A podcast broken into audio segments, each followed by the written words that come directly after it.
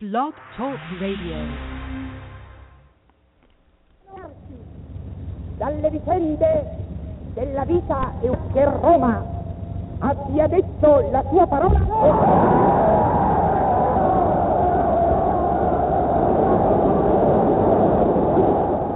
We cannot continue to rely only on our military in order to achieve the national security objectives that we've set. We've got to have a civilian national security force that's just as powerful, just as strong, just as well funded. The other day, the oil companies reported the highest profits in the history of the world.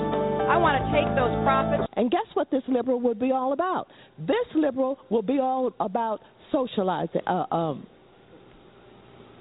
would be about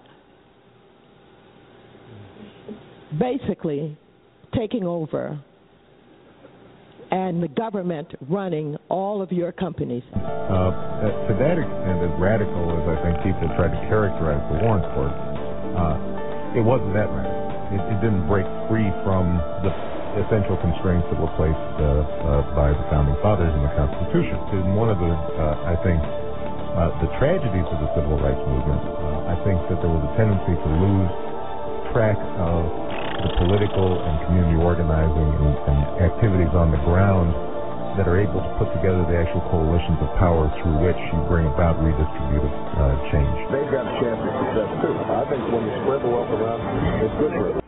I brought up the subject of what's going to happen after we take over the government. Uh, you know, we we become responsible then for administrating, you know, 250 million people. I ask, well, what is going to happen to those people that we can't re-educate, that are die-hard cap- capitalists? And the reply was that they'd have to be eliminated. And when I pursued this further, they estimated that they would have to eliminate 25 million people in these re-education centers. And when I say eliminate, I mean kill. 25 million people. I want you to imagine sitting in a room with 25 people, most of which have graduate degrees from Columbia and other well-known educational centers, and hear them figuring out the logistics for the elimination of 25 million people. And they were dead serious.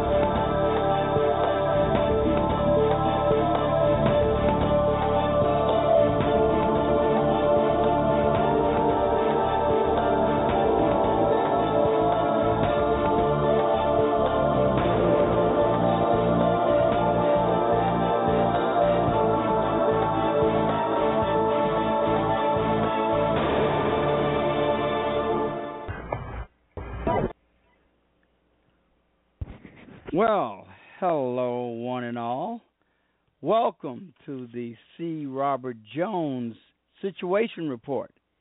And if you were wondering, no, Dr. Roberts' mellifluous tones have not changed. This, in fact, is a rather discordant voice of Sarge, his designated co host, or rather host substitute, for the time in which he will be spending on a glorious vacation, and he has entrusted the C. Robert Jones Situation Report to my rather eh, tenuous hands. But I'm going to do the very best I can because I owe it to Doc Jones and to his faithful listening audience out there to bring to you the very best show that I'm capable of. And I certainly hope it's good enough, although I got to admit, I got to admit, I hate to admit it, nobody can do it better than Doc Jones. And he'd probably say, uh, you know, you can't do it better than me because, see, Doc Jones is like, he's, he, he, he was like a Marine. You know, he was, he's, he is a former Marine. You know, you know, Marines never say that uh, uh, they they are, are are are over or anything like that. They they they say they're former Marines, they're not ex-Marines, they're not ever. There's always something about them that's always going to be a Marine. And of course, he would never admit that I'd be capable of doing this show as well as he could, because not only was Doc Jones a Marine, he was a field grade commissioned officer in the United States Marine Corps, and I am but a humble doggy enlisted swine. Uh, there's a few pictures of me in a flash player if you'd like to take a look at what I looked like when I was doing that job.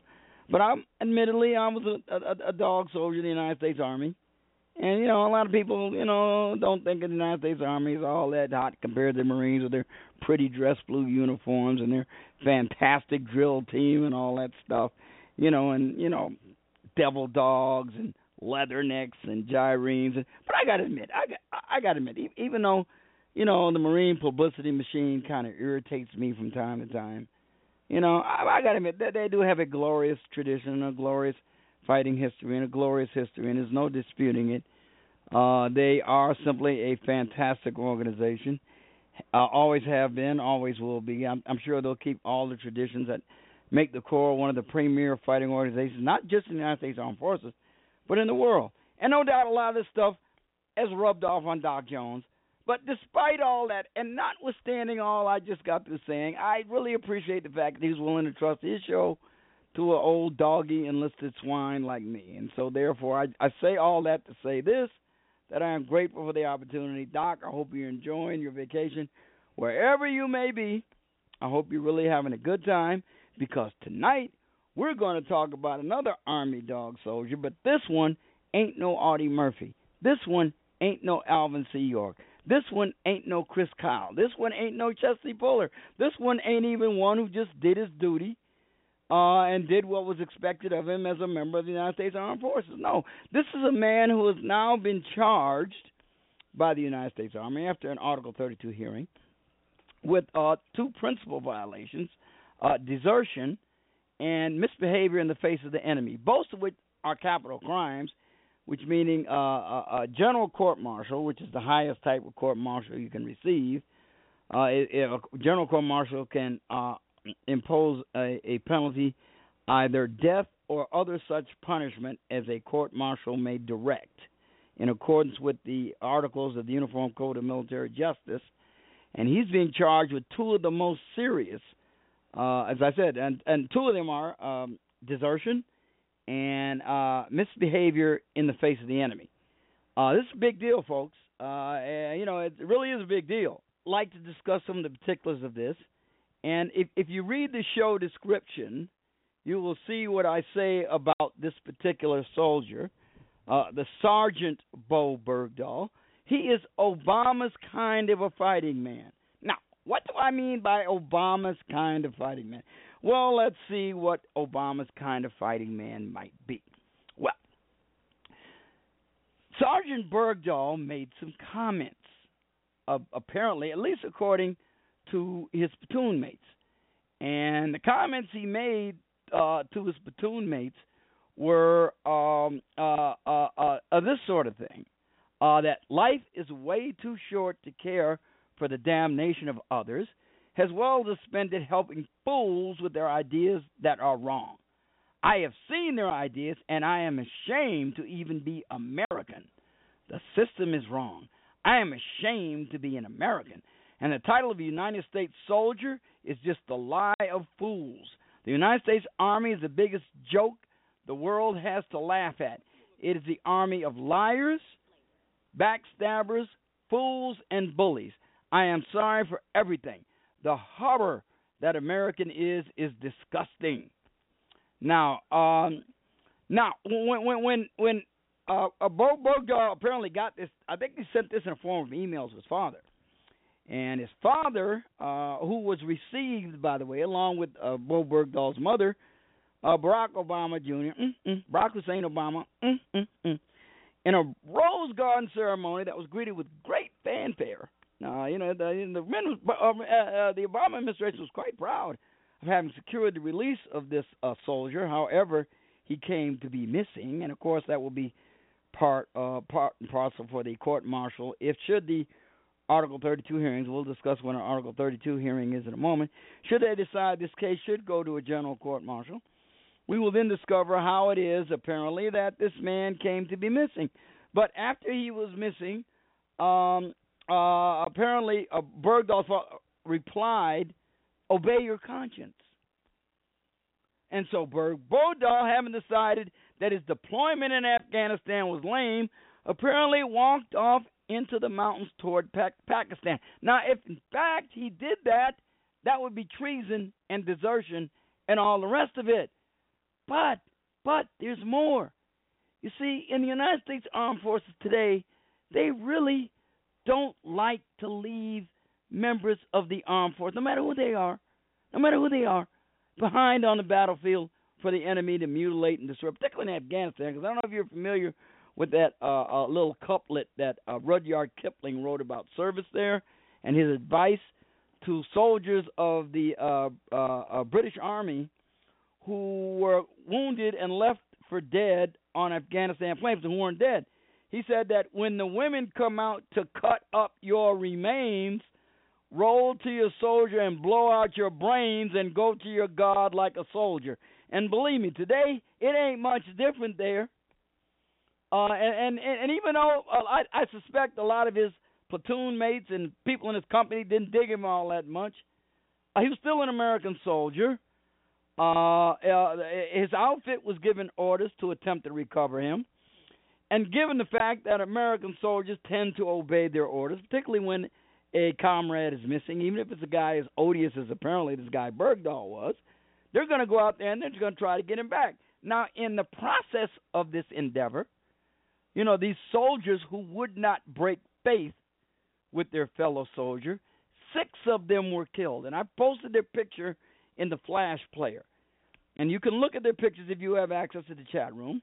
They are, by name, Staff Sergeant Michael Murphy, Private First Class Morris Walker, Staff Sergeant Clayton Bowen, Private First Class Matthew Martinek, Second Lieutenant Darryn Andrews, and Staff Sergeant Kurt Curtis.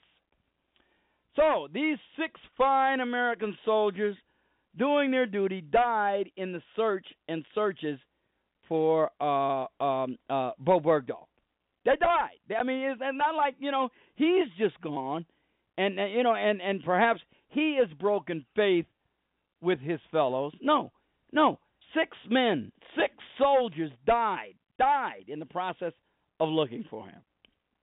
So I submit that to you for your consideration as you consider what should be done with this man, should these charges be true. And now, on top of that, uh, in order to secure his release, uh, five top Taliban deserters were uh, not deserters, but commanders, uh, higher ups, high muckety mucks in the Taliban. Uh, they were Mohammed Fazl, the former Taliban Army Chief of Staff. I, I, excuse my pronunciation of these names. I'm not sure if I have them correct, but I do not pretend to be eloquent with the Arabic tongue. Uh, Karula Karikawa, a Taliban intelligence official. Abdul Haq Wasiq, a former Taliban government official. Norullah Noori and Muhammad Nabi Amwari. Uh, and at least apparently three of these folks have attempted to reconnect with their old comrades and get back in the fight. Now, I, I would suggest to you uh, there was a gentleman, or rather a soldier, in the United States Army during World War II. Uh, and some of you may be familiar about him. Robert William Bradford Huie wrote a rather famous book. I believe it was either won the Pulitzer Prize or was nominated for the Pulitzer Prize. Execution of Private Slovik. Now, Eddie D. Slovik was the only soldier in the United States Armed Forces, not just the Army, and he was, of course, a member of the Army, but he was a uh, a soldier who was executed for desertion uh, during World War II, the latter stage of World War II, and after the invasion of Northwest Europe. And uh, he was executed. Well, not, now he didn't desert to the German army. no, that, let, let's understand it now. He didn't go seek out the Germans. He just didn't want to go back into combat. So he took off, and uh, along with another guy who apparently got separated from his unit, they were wandering around with a Canadian, I believe, a Canadian unit for a few weeks. until uh, the Canadians reported to the American Army that they had a couple of their soldiers, and, they wanted to know when and where they could be returned to the unit. And uh, uh, one of the soldiers, you know, he was told, well, you know, you got to come back. We're not going to charge you with AWOL or desertion or anything like that, provided you go back to your unit and prepare to do your duty. Now, one the soldier that was with Eddie Slovik agreed to, but Slovik he refused. Oh hell no, I'm not going back out there. I might get killed. And he even wrote a letter to Dwight D. Eisenhower saying he wasn't going back out there no matter what. He just wouldn't go. So he was court-martialed. Now you got to understand, there were thousands of people court-martialed during World War II, hundreds at least, certainly thousands, for desertion the face the enemy, and um, and, and and which carried a death penalty. Many of them were sentenced to death. Uh, several dozen were sentenced to death, but all of them had their sentences commuted because for one thing, you know, they weren't they're not big in the American Army on executing people for purely military offenses. That just ain't something the United States Army does very often. But it, but none of them wrote a letter saying they would not return to duty. Slovik did, and he wrote it to Dwight D. Eisenhower, command supreme commander of Allied forces in Europe. So you got to remember now, at the time he did this, and the time Slovik was court-martialed, even though he committed his offense just after the Normandy invasion, when he when he committed his offense, the United States Army just got through fighting in the Battle of the Hurtgen Forest. Now, I don't know if any of you guys know what the Battle of the Hurtgen Forest was, but the casualties were horrendous. They needed infantry replacements so bad you wouldn't believe. I mean, four American divisions were chewed to pieces in a nightmarish wood forest of like out of elves and whatnot. I mean, it's terrible, terrible casualties and they needed infantry replacements, and they wanted to make an example of Slovik. Look, this might happen if you don't show up for duty. So he got executed. He had the bad luck to get executed because of circumstance and the fact that he was dumb enough to write a letter. Well, Berg Bergdahl wrote letters too, emails talking about his intention to get the hell out of Dodge, and even go over to the enemy, which Slovik never did. Slovik never, never, never uh, uh seemed to indicate any sort of um, inclination to go over to the enemy and and releasing five top Taliban commanders for an American deserter would be akin, I guess, to releasing oh, say the United States Army had had uh, Erwin Rommel captured, or Erich von Manstein, or Heinz Guderian, or Walter Model, or Hasso von Manteuffel. So they had those five top German generals, and they say, well, we're going to trade them for Eddie D. Slovik. Uh, I don't think it would have been done, even though I'm going to say this now unequivocally. Now, I want this to be unequivocally understood. Unequivocally understood. Uh, the United States government, and, and particularly the United States Army, has every duty to recover every American soldier deploys if they're missing. They must do all they can to get him back. Even Bowe Bergdahl. Now, you get him back, you make him face the music for his military offenses – but nonetheless, they're obligated to try to get him back. However, they're supposed to do everything that is reasonable to get him back. And, and, and again, let me make this clear. They have every obligation to attempt to get the man back, even if he's a deserter. It's not reasonable, in my opinion, and I think in most people with common sense, to turn over five top commanders of the Taliban, which is not even a country. Because after all, prison war exchanges are common between nations. But we're talking terrorists here who do not answer to a government. Unlike, you know, the German field marshals I just spoke to, who, after all, were uniformed members of an enemy armed force, a sovereign nation, basically, in the case of most of them, with some exceptions, particularly Rommel, carrying out their duties within the boundaries of the laws of war. Okay, so if even then it's not comparable, really. It's not comparable at all.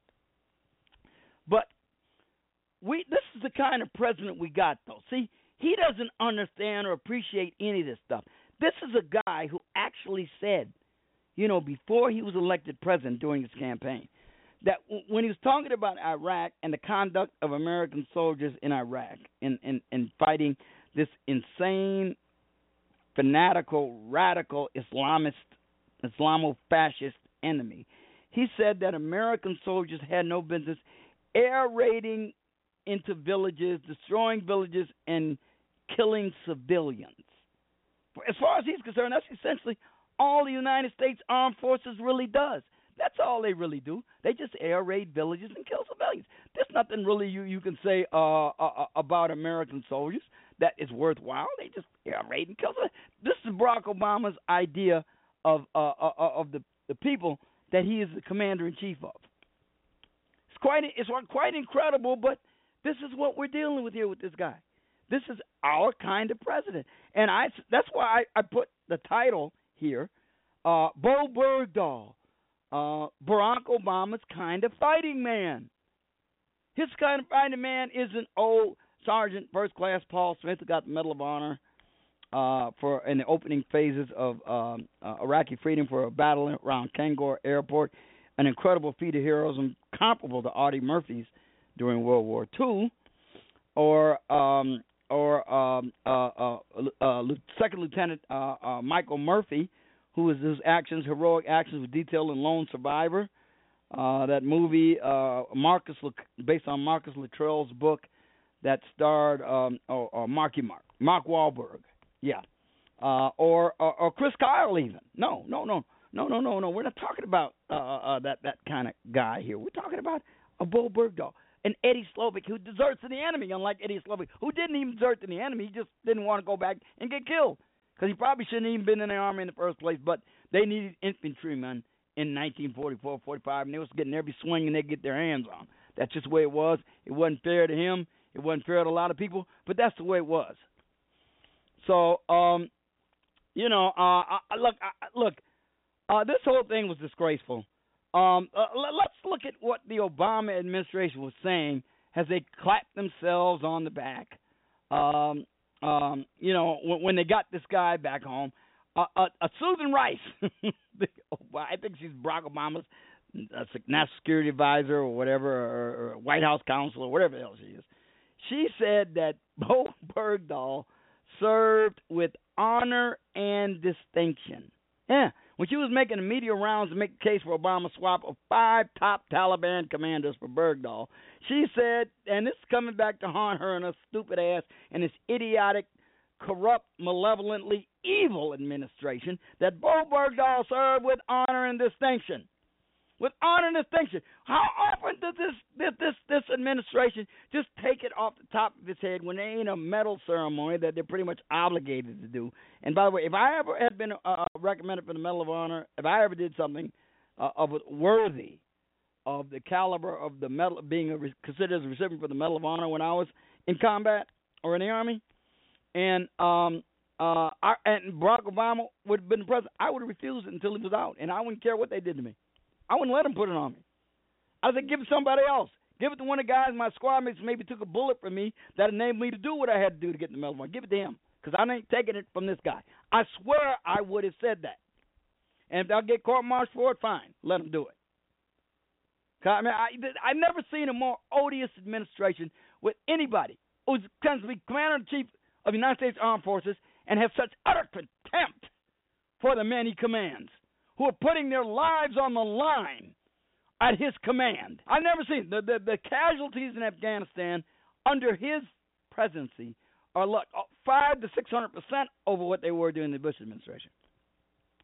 Five to six hundred percent or something like this. It's it's they just casualties skyrocketed under the Obama administration with these ridiculous rules of engagement that they're operating under. Utterly absurd. Utterly absurd.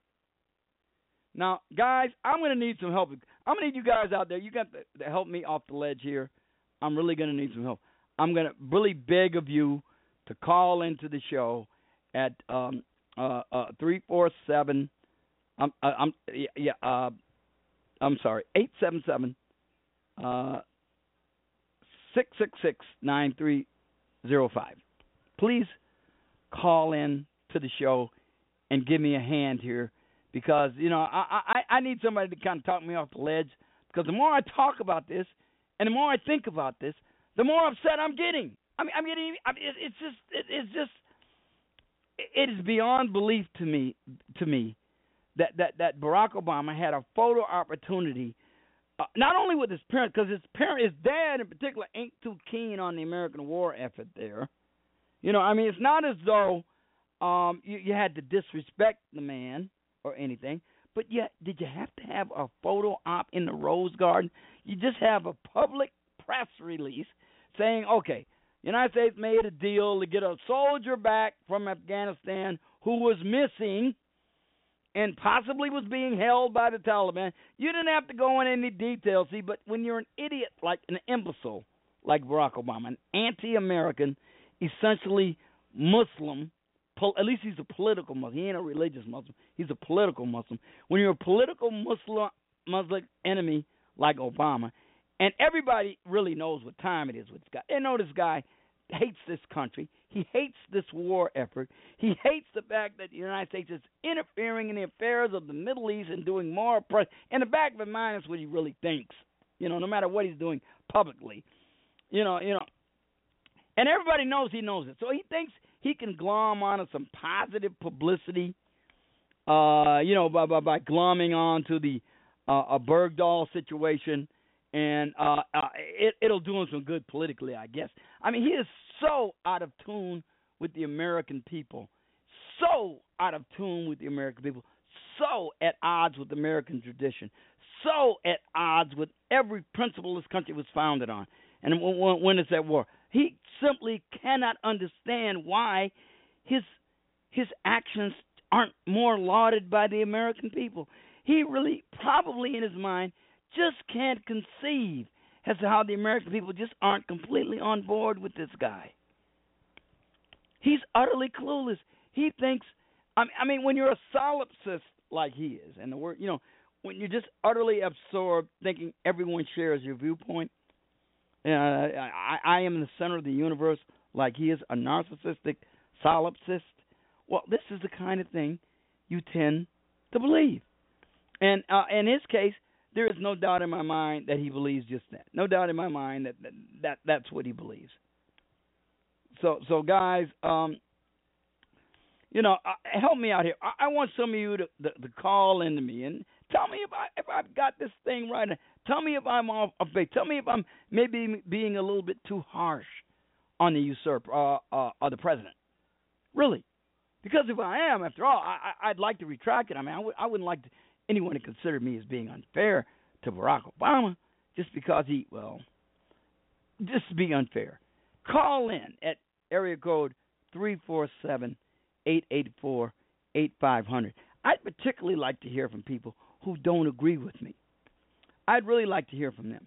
I'd really like to hear from people who don't agree with me. If you don't agree with me, I really would like to hear from you because I'd like to know why you don't agree with me. I'd like to know what it is you think about uh, uh, this gentleman um, um, that required a press conference where the Obama administration had to crow. I mean, crow like you know, I, I guess kind of like the rooster crowing, maybe thinking he made the sunrise. So he's got to get up there and really rev up the pitch, rev up the volume. They had to really amp it up and tell us, hey, hey, yeah, w- w- w- we got an American soldier back from the Taliban, and all we had to do was give him five top commanders out of Gitmo. Aren't you proud of us? Kind of like the kid, little kid, you know, two year old kid does dookie in the corner, you know, and and he's so proud of what he did in the corner, he just got to run him, grab his parents, pull him back over and say, "Oh, look what I did!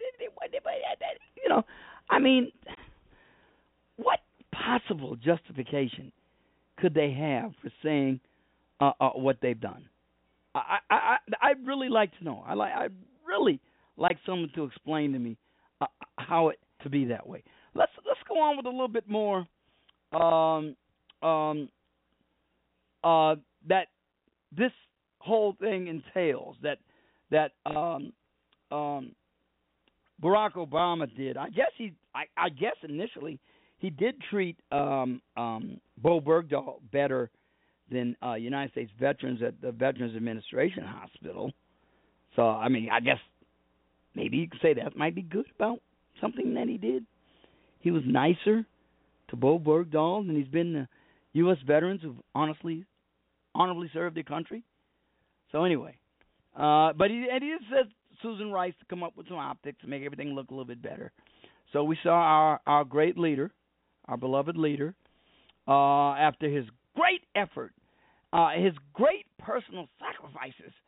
Uh, you know, he moved the kind of mountains that come to Muhammad.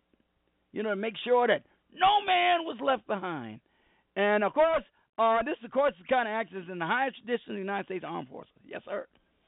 Uh, although, well, you know, he didn't want to let us know too much that, you know, uh, uh, uh, the guy who was left behind uh, was actually the man who walked away from his post and joined the enemy.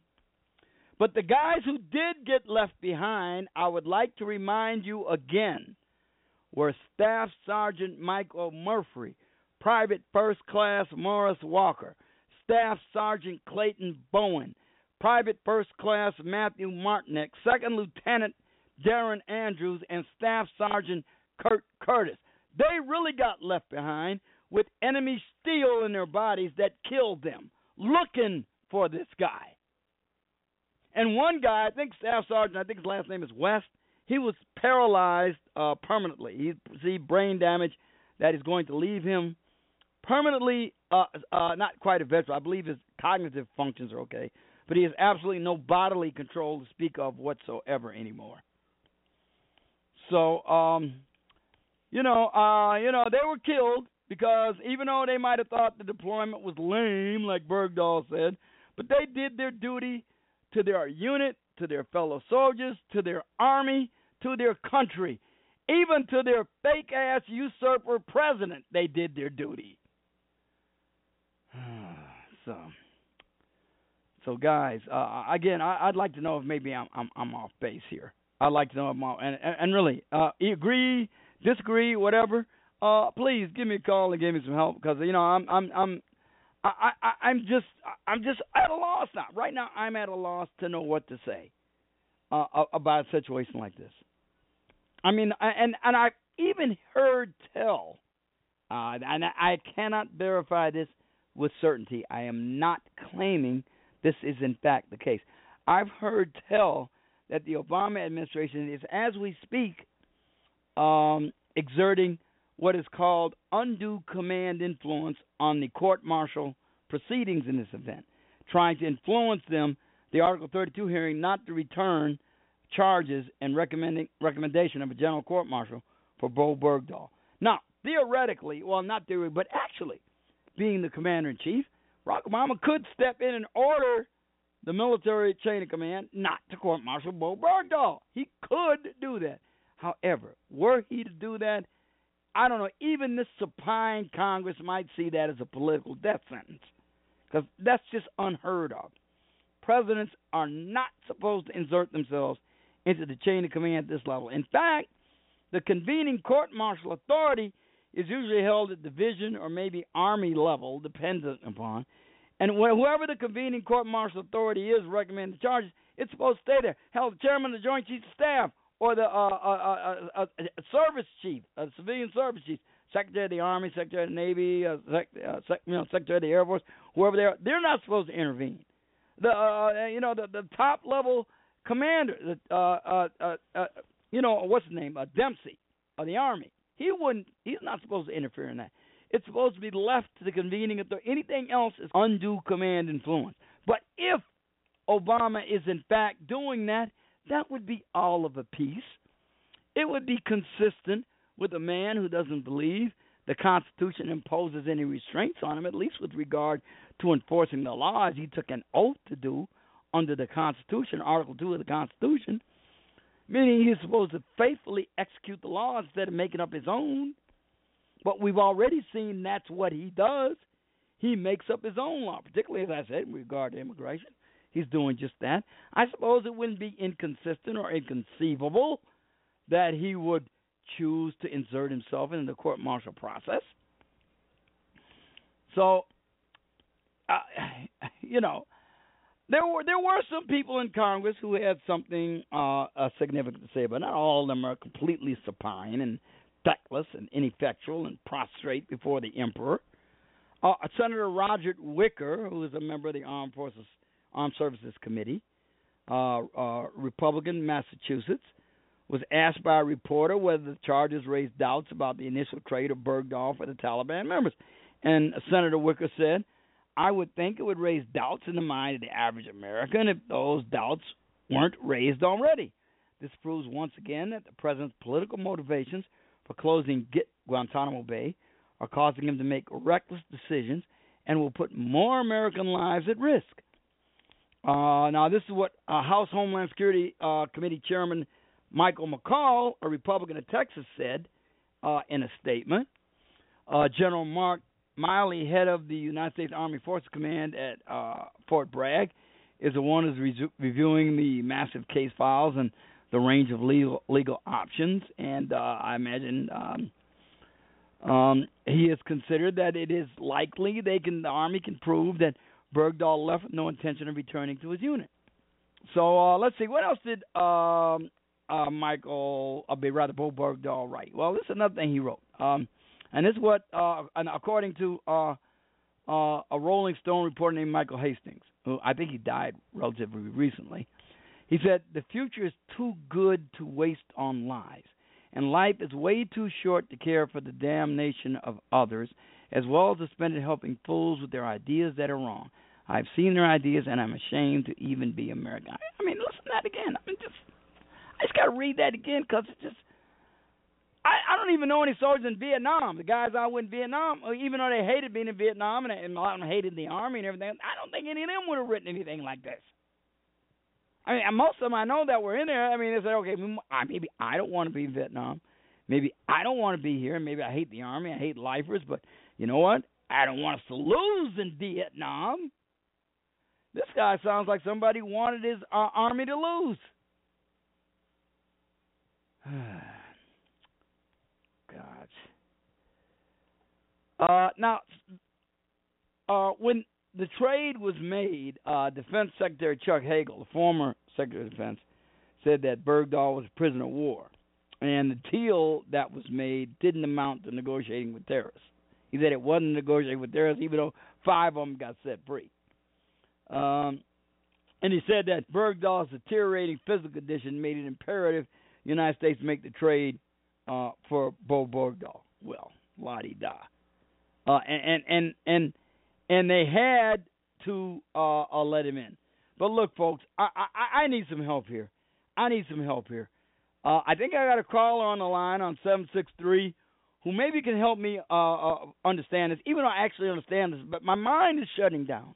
It's just inconceivable to me that this has happened, even though I know it has. And I really know why it happened because I know what Obama is. I've known about this guy since 1994 when he was my state senator, when I used to live in Chicago, Illinois, and he was my state senator. And I know how corrupt, malevolent, utterly anti-American, and evil the guy is. And and I, I guess it's all inconceivable because I'm trying to understand how the hell the American people could elect this clown twice.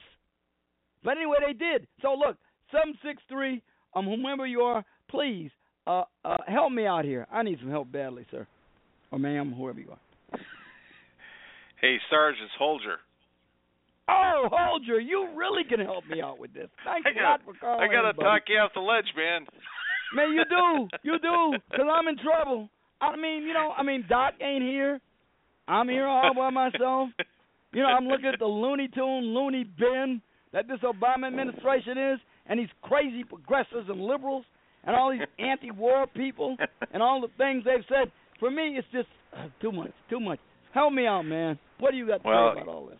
You know, obviously you're you're spot on here, but I, I wanted to just mention that you know, for a number of years, much of America was clamoring, begging, pleading for someone like Barack Hussein Obama to release Lieutenant Michael Behenna from Leavenworth Prison. Oh, thank and, you, sir, for and, reminding me of that.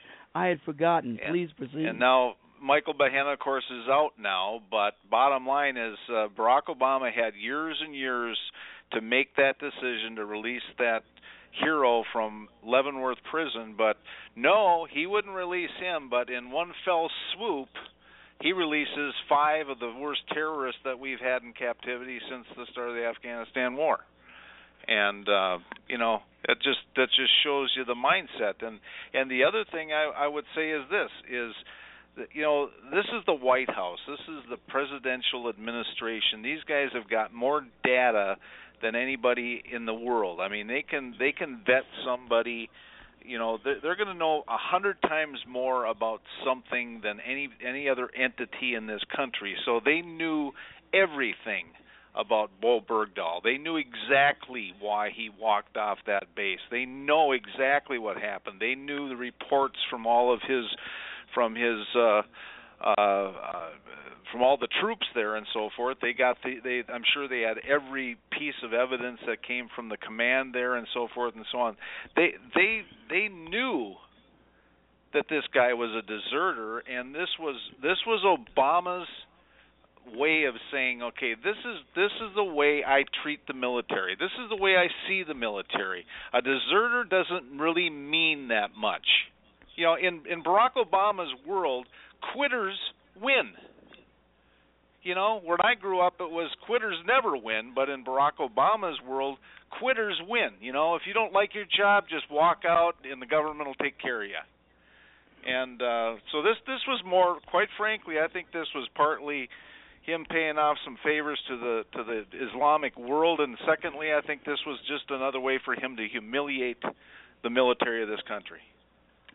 Yeah, uh, I think it's safe to say that uh, everything Barack Obama does is. Uh, uh, I'll tell you what. In fact, let's listen. Listen to this guy in his own words. Let's listen to what Barack Obama said. He act now. He said this now because I clearly you'll know this is his voice. This is what he said. Here, let's listen to Mr. Uh, Barack Hussein Obama. Mm, mm, mm. I mean, I, I can't get enough that mellifluous, uh, uh, uh, wonderful broadcaster voice he's got. Listen to the guy. Uh, us rushing headlong into a war unilaterally uh, was a mistake and may still be a mistake. If it has happened, then at that point, what the debate's really going to be about is what's our long-term commitment there? How much is it going to cost? What does it mean for us to rebuild Iraq? how do we stabilize and, and make sure that this country doesn't splinter into factions between the Shias and, and the Kurds and uh, the Sunnis. killing me. Well, hey, Eddie Killer man. Now remember, remember what did the guy say when the? Uh, um, I've looked at the uh, evidence. I'm a hawk when it comes to defeating terrorism. I was strongly supportive of Afghanistan. I would have picked up arms myself to prevent 9/11 again. I don't think the president has made the case on Iraq because I don't see weapons. You said this before. I said this in October of 20, uh, October of uh, 2002, uh, six months before the war was launched. If you had been a member of the Senate, you would have voted against the resolution. Yes. And I also, and, and this raises a, a broader issue of, of the Democratic Party. I think it's important for us to stand our ground and, and take our licks rather than what sometimes is our habit, which is to cave and then whine about it afterwards, which makes us not only look weak but also petty. It sure does. Yeah. Most of you know that I opposed this war from the start. I thought it was a tragic mistake. Today we grieve for the families who have lost loved ones, the hearts that have been broken, and the young lives that could have been. America, it is time to start bringing our troops home. It's time, it's time to admit that no amount of American lives can resolve the political disagreement that lies at the heart of someone else's civil war. That's why I have a plan that will bring our combat troops home by March of 2008. Let the Iraqis know, letting the Iraqis know that we will not be there forever is our last best hope to pressure the Sunni and Shia to come to the table and find peace. And there's one other thing that it's not too late to get. Wow, wow. I mean, the more you hear, I mean, you know, I guess the only thing you can really say, uh, a Holger, is, well, well, well, well, check this out. Listen to what he said on this occasion. Here we go. Listen here. Uh, us rushing headlong into a war unilaterally uh, was a mistake and may still be a mistake. If it has happened, then at that point, what the debate's really going to be about is what's our long-term commitment there? How much is it going to cost? What does it mean for us to rebuild Iraq? How do we stabilize? You know what? When this whole thing started with ISIS and they began to be uh, surgent in the region, what did he say? Famously, of course, you know the mainstream press doesn't like uh, anybody remind us of this, but he said they're just the junior varsity. It's nothing to be concerned about. Do you remember that, Holger? Oh yeah. His word junior varsity was yeah. the term he used. They're nothing to be concerned about. They're just the JV team. Yeah. oh, oh man, He- that's your he's command. also- he's the also the one that-. He's also the one that said we had Al Qaeda on their heels and they were they weren't a factor anymore and and uh I mean that's probably wishful thinking that we'll, we'll buy into that, you know, that you know buy into that and and quite frankly if you look at you know Obama's approach to ISIS uh he probably still views them as a as a JV he's kind of fighting them like he'd fight a JV team isn't he No, they're his allies, sir. They are his allies. yeah They're his unstated, unadmitted allies. You don't hurt Yep. your allies.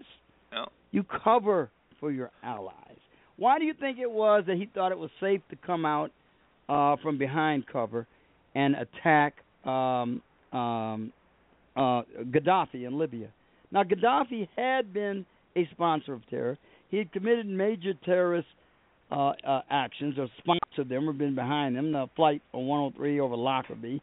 But he had reformed after Reagan and Bush put the fear of God in the guy. He had reformed. And he was now a reliable, reasonably reliable, given that he was an Arab, he was a re- reasonably reliable ally in the war against terror. He was actively cooperating. But when rebels decided they wanted to oust him, what did Obama do? He essentially aided their effort. Islamist fundamentalist Muslim Brotherhood Islamists. And he aided their efforts against Gaddafi and helped them to murder him. For once in my life, I was able to actually agree with Louis Farrakhan when Louis Farrakhan was really pissed about uh, Gaddafi because Gaddafi had given the Nation of Islam a whole bunch of dough over the years. yeah yeah And and Farrakhan was highly pissed about that when he said, "We got a murderer in the White House." I mean, he was uh, he was apoplectic about what uh, uh, Obama allowed to ensue. I mean, he was truly pissed, and and he said it, and he was for once stop clock theory. He was absolutely correct. He didn't have that. Now he did assist in that man's murder. The man was an ally. He was cooperating. He had, by treaty, renounced his ties to terrorism formally. Yep. Yep. Well, do you re- do you remember, Sarge, when when when Barack Obama made the case for committing uh, unilaterally, by the way, committing uh, you know American troops into the war on Libya, when when he committed our troops through the NATO effort, he his reasoning for doing that was because of the threat the threat to civilian lives in Libya. Okay, Yeah. so oh, there was some and- stupid name so, for so that just too. Let me let me that finish that point. Is, is he doctrine said there was? was a threat to those Libyan lives, but then when ISIS had racked up about their twenty thousandth dead civilian, had been beheading Christians, had been crucifying Christians, he still wouldn't commit to that effort against the uh, the likes of ISIS. So uh, on one hand, he's willing to commit troops in a war effort against Libya because there was a threat. No civilians have been killed yet. The threat was there that they could be killed. And here in ISIS, we already had documented proof of thousands and thousands slaughtered by these guys, but yet he wouldn't commit anything. Well, uh, does well, of course now. Uh, I, I, I mean, you know, look, Holdren, when you and I say things say about Obama, many of those who pretend to be quote balanced unquote are simply incredulous that we could actually believe we have a man in charge of the executive branch of the federal government who gives aid and comfort to enemies of the United States. But I would submit to you that is exactly the case. He is doing it now with Iran. Remember, he said, what did he say about Iran before? Again, we got his own words. I mean, I need to get uh, the, the audio clip. I wish I had it. I, I was looking for it. I couldn't find it. But he said, like you said, with ISIS being JV, Iran is a tiny country. Yep. There's no need to be afraid of it because it's a tiny country.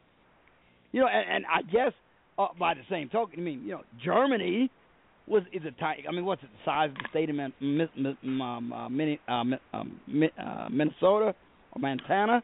Roughly, it's about the geographical size of Germany. I mean, there was no need to be upset about Germany just because they declare war on the United States. Well, they're just a tiny country compared to the United States. I mean, come on. What are you getting excited about? I mean, I you know, I, I guess in his mind, this sort of uh I'm high on a hooker sort of frat boy, leftist frat boy college reasoning passes for sophistry, but not in the real world where things real well where um real world relations matter history, logic, fact, and national security interests matter. But it sounds good if you're high all the time on a on a hookah, and you happen to be a closeted Muslim, and anti-American and beat sitting in Reverend, My, Reverend Jeremiah Wright's church for years and years, claiming being uh, influenced by lectures you claim you never heard. Yeah. Well, I'll tell you what, Sarge, I got I got to jump off here, but I'll just I'll just leave you with this: that you know when this when this country was founded, the founders uh, that that wrote the Constitution and founded our country, you know they they decided that you know if if someone was going to be president of this country, and and and their father wasn't even a citizen of this country, their loyalties could be suspect. So um, I think Barack Obama is a perfect example of exactly why they wrote things the way they did because Barack Obama's father was not an American, he was not a citizen, and from everything I've been able to see ever since then, he's followed the loyalties of his father from both the Muslim point of view and from the anti-American point of view since uh, since he took office.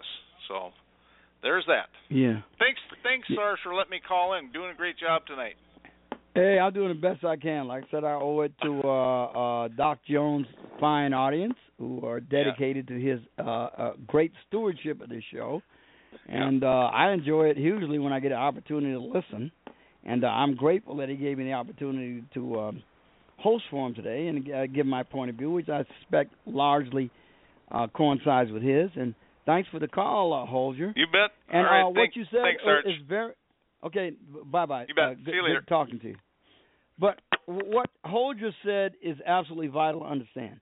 The purpose of Article Two, Section One, Clause Five of the United States Constitution. The reason the framers, in their infinite wisdom, put it there. Of course, the living, breathing embodiment and personification of that wisdom is one Barack Hussein Obama. Mm, mm, mm. He is the reason clause in there. And it was, and listen carefully, to prevent or to minimize the likelihood of undue foreign influence on the office of the presidency, particularly from a father owing allegiance to a foreign sovereignty, and particularly, even though it didn't exist at the time the framers wrote it, one with Marxist sensibilities. Barack Hussein Obama uh, Sr was a stone cold, utter, complete Marxist, as was his grandfather, who uh, uh, had the boy thoroughly imbued and indoctrinated with Marxist anti American principles, probably from the time he could reason. This is all this guy. He swallowed it with his drinking water and his baby food. Anti American. His mother was a nutcase beatnik running him around the world, abandoning him to uh, with his grandparents uh, uh, and, and, and, and, and, and as he wrote himself in his very own autobiography, Dreams from My Father, he even said his mother creeped him out. His very own mother creeped him out. Why did his mother creep him out? Because he didn't like her undue fascination with, as he put it, for dark skinned men. This caused him to be creeped out. He thought his mother was creepy and he wrote about it in his book. This guy is a veritable hotbed of neuroses and psychoses. And anybody who had read his books would have known that if they'd just taken the time to read them. Much as everyone should have known the kind of basket case that Adolf Hitler was if you had taken the time to read Mein Kampf in 1935, before heavy duty German rearmament started. You would have known what kind of a nutcase Adolf Hitler was. Well, just read um, of Dreams of My Father, and to a lesser extent, The Audacity of Hope, and you know this guy is weird to say nothing of his leftist viewpoint, but just on the face of it, he is weird. He's a neurotic.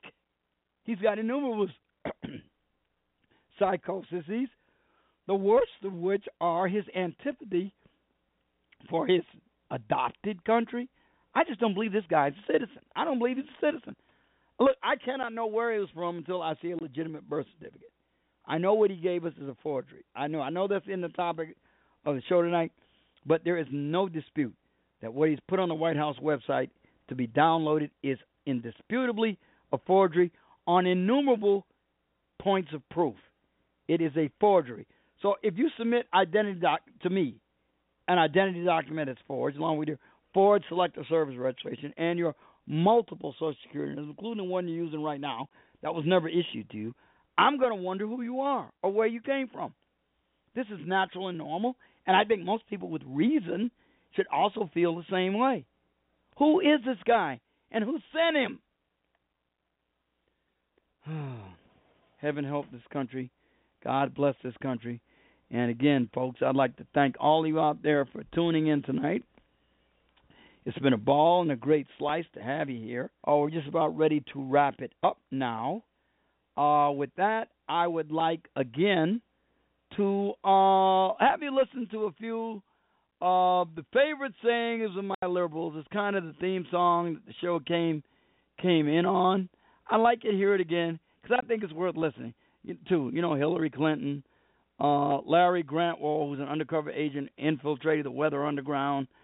Um, Maxine Waters, my favorite imbecile in the uh, Congressional Black Caucus of the United States House of Representatives.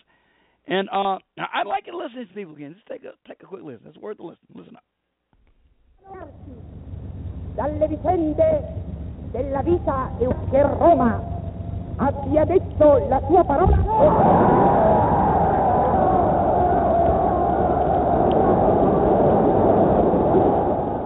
We cannot continue to rely only on our military in order to achieve the national security objectives that we've set. We've got to have a civilian national security force that's just as powerful, just as strong, just as well funded. The other day, the oil companies reported the highest profits in the history of the world. I want to take those profits. And guess what this liberal would be all about? This liberal will be all about socializing, uh, um, would be about basically taking over and the government running all of your companies. Uh, to that extent, as radical as I think people try to characterize the Warren Court, uh, it wasn't that radical. It, it, didn't break free from the essential constraints that were placed uh, uh by the founding fathers in the Constitution. And one of the, uh, I think, uh, the tragedies of the civil rights movement, I think that there was a tendency to lose track of the political and community organizing and, and activities on the ground that are able to put together the actual coalitions of power through which you bring about redistributive uh, change. They've got a chance of success too. I think when you spread the wealth around, it's good for it. I brought up the subject of what's going to happen after we take over the government. Uh, you know, we we become responsible then for administrating you know, 250 million people. I ask, well, what is going to happen to those people that we can't re-educate, that are die-hard cap- capitalists? And the reply was that they'd have to be eliminated. And when I pursued this further, they estimated that they would have to eliminate 25 million people in these re-education centers. And when I say eliminate, I mean kill. 25 million people. I want you to imagine sitting in a room with 25 people, most of which have graduate degrees from Columbia and other well-known educational centers, and hear them figuring out the logistics for the elimination of 25 million people. And they were dead serious.